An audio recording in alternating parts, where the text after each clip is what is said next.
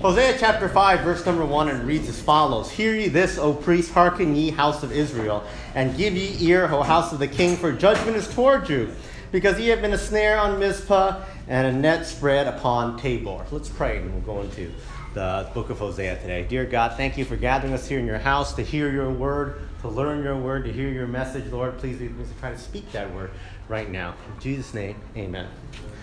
So today we'll take a little bit of a break from our regularly scheduled march through this book to kind of slow down a little bit because we reached the end of the year. This is the last time we're covering Hosea for this year. I figured it'd be a good time to do a little bit of a recap to see where we've been, right? And to see where we're going, right? And of course, because we were all together today with the high school crew too, I figured it makes sense also that we, uh, you know, for them who haven't heard the series up to date, that they can hear a little bit of it to kind of get an idea of what is this book about, what's the big ideas, the big themes, what have been the big messages so far, and of course, you know, where we headed, right? So today we're going to look back a little bit into the book of Hosea and see, you know, what is it, the key things that we should have learned, right? If we haven't learned anything already, right, from studying it. So Hosea is one of the 12 minor prophets. And as we said right from the outset, what does a minor prophet mean? It has nothing to do with how important their message is. No, minor refers to just the length of their book, right? The 12 minor prophets tend to be the shorter books in the prophet section of the Bible. Doesn't mean that their message is any less important than someone like Isaiah, who wrote a really, really long book, right? No difference. The message is still God's word. Message is still important. And that's why it's something that's worth studying. Now, of course, we know that these 12 books, the 12 minor prophets, are probably the least studied books in the whole Bible. People look at this and say, oh my goodness, Obadiah, what is he talking about? Amos, who is this guy, right? And, you know, that might be certain people's uh, opinion toward that. In fact, when I started, we started the series, you heard Nathan say that we had never studied these books in the history of Chinese Bible Church in an organized Bible study. Well, that's one of the reasons why I want to do it to say, hey, look, there's a lot of good stuff here. There's stuff we can learn, stuff we can get out of it, even though people usually like kind of skip over this little section in the middle of your Bible, right?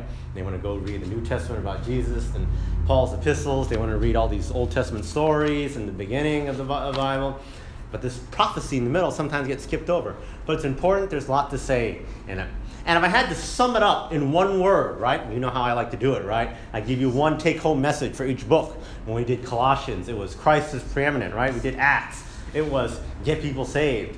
Hosea, if you had to sum it up into one word, it's kind of what it talks about in this one verse we read over here in chapter 5, verse 1. When it talks about judgment is toward you, it talks about repentance. Repentance. The message of Hosea is that of repentance. We need to repent. We need to repent. We need to turn away from all the things that we've been doing wrong, turn away from, uh, from, the, from the world, turn to God.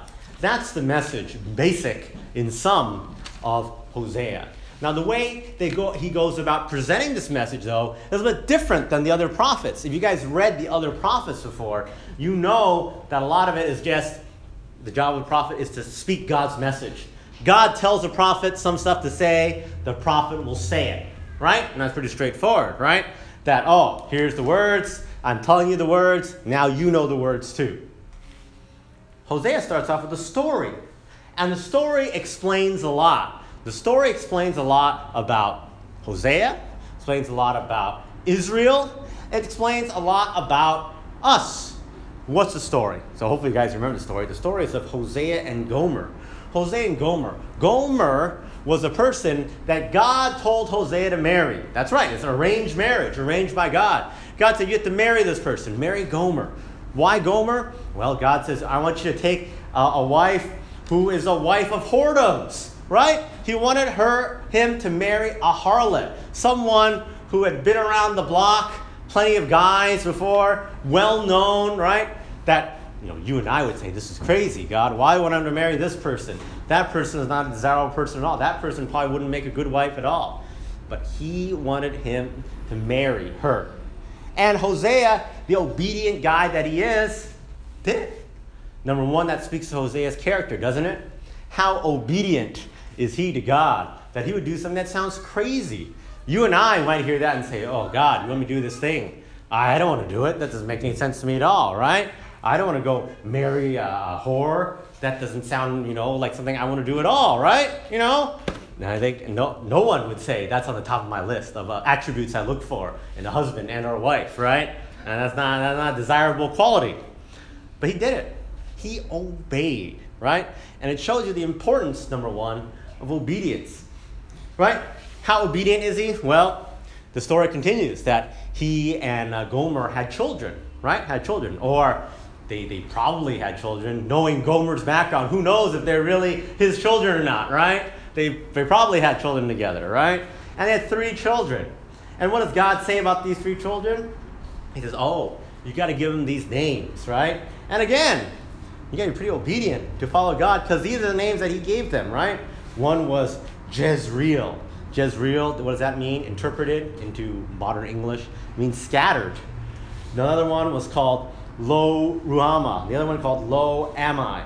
Lo Ruhamah. Lo Ammi means not my people. Lo Rama means no mercy. So you imagine, you name your kids, this is not my people, this is no mercy, this is scattered. Those like horrible names. These kids would get picked on at school for sure, right? You know? But he did it. He did it anyways. He gave these people these, uh, these uh, pretty bad names, right? That kind of represent the story. Right? These names have significance. God didn't just make up these names randomly just because he wanted these kids to get picked on all the time with bad, funny names. No. The, the meaning of the names fit with the meaning of the story, fit with the meaning of the history, fit with the meaning of the prophecy. Why is that? Scattered. Scattered. What happens to the children of Israel? They get scattered eventually. They get taken over, scattered. What happened after they get scattered? Well, why they get scattered? Because God didn't have mercy on them. No mercy. No mercy. Right? And how were they treated during this time with no mercy, being scattered? God treated them as if they were not my people. Not my people. That's exactly the way they got treated by God. And it fits right in with the names. And that's exactly what happened to Hosea. See, God does this to Hosea to help him understand his feelings. That Hosea might understand why God cares so much about this message. Look at this, look at this. In chapter 2 in Hosea, what happened to Gomer? She scatters. She takes off. She says, I want to go back to my life. I want to go sleep around with as many men as I want. I want to go and live my life as a whore over and again, right? She leaves home. What happens? Hosea gets upset, right? Right? He says that, oh, he says, I, I'm not going to help you anymore, right? Look at all the stuff I helped you in my life, right? I loved you like a wife, treated you well, fed, clothed, etc., etc. And now, he said, that's it. No more. Kind of like when you have the name No Mercy, right? No more. All right? And just like anyone would say when your wife does this to you, right? You'd say, You're not my wife anymore, right? Not my people, not my people, right? Send her away. Don't like her. Let her go off and do her thing, right? That's the way that she did. She went off. She did her own thing. You know, not a happy, happy time for this family, right? But what happened? What happened at the very end, though? In chapter 3. So this happened. Chapter 3 was a reversal. God says in chapter 3, verse 1, It says, Go find that woman and love her again. Bring her back. Bring her back. Now, had she done something totally different, did she say, Oh, I've seen the error of my ways. I want to come back to my husband? Doesn't say that at all in the Bible. Doesn't say that, you know, she had this, you know, she was a changed woman and she wasn't going to do all that bad stuff anymore. Not really, didn't say that. It said that God just told Hosea, you got to do the first move. You got to do the first move. You got to do it. You got to get her back. And how does he get her back? He's got to pay. So we don't know what the true story is, right? As, I, as, I, as when we read this, these verses in the study. We don't know if she was caught into slavery. We didn't know if she was working as like a prostitute somewhere where she, owed, where she had to turn a certain amount of money to her boss or whatever. Or it could just be that she had a really, you know, abusive boyfriend or something that wouldn't let her out of the relationship. But Hosea had to pay, literally cash money, to get her, his wife back. And more than cash money. We read that he gave 15 pieces of silver plus a whole bunch of other stuff. It wasn't just his money. You know, if it was just money, you would just give money, right? Just like you and I, like, oh, if you had enough money to buy something, you would just give the money to buy it. You wouldn't also say, here, take my barley and take my, uh, you know, whatever else that he was giving up, right, of his goods. What does that tell us? That tells us this was a large sum that he had to pay. It wasn't just like a little bitty money to buy his wife back. It was a lot of money to buy this, uh, this wife back. And by him buying her out of slavery, or buying her out of prostitution, or buying her out of whatever situation she was in, that was the love that God wanted him to show to her. That say, you know what? We've had this time, right? We were separated, apart, whatever. Now, guess what? I'm gonna I'm gonna pay a huge price to get you back. To get you back. And hopefully, you know, now you'll be faithful, right? Now, of course, we know how this fits right in with how God works, how God works, right? Because that was the same story for Israel. That's the same story for uh, Hosea and Gomer, right? Like I said just a moment ago, right? Israel was scattered. They're treated as not God's people. But in the end, in the end, did God pay a price to bring his people back? The answer is yes. In fact, God paid the biggest price of all. He gave his only begotten Son, that whosoever believes in him shouldn't perish, but have everlasting life. He gave Jesus, right? And we all know, if you're a parent, right, or you know, you know kids and stuff, you know our most treasured possession, right? Our kids, right? Imagine God giving up his own kid to say, you know what, Israel, I want to bring you back. This is how much I want to bring you back to me. I give up, you know, I pay big time. I pay with my own son's life. I let him die on the cross for all your sins, all your transgressions, so that you can be forgiven, so that you can come back to me. That's what God did for us. That's something that maybe you and I might never think of doing, right? Imagine us in that situation. We might be saying, you know, never. Whoa, look what she did. Look what she did. She cheated on me. She left the house. All this kind of stuff. Some things people can't get over, right? You know, you know, I, I know a story of someone I know like this. One of my one of my dad's old friends, right? Where something happened when they're uh, my dad's old friend. You know, they, she was she was married to this other uh, you know to his wife for many many years, right? Twenty plus years or whatever. They seemed like happy folks, and they had kids and all this kind of stuff, right? And one day, you know, I guess he, uh, the friend went out with some other woman or something like that. And I think it was like, according to his version of the story, it was like some kind of business, business related, right? Going out to lunch, hanging out with some other woman, right? But the wife got wind of this, right? And found out about this and saw us, and she assumed the worst, right? And said, oh, you know, clearly my husband is having an affair, right? And she got really, really upset, right? How upset did she get, right?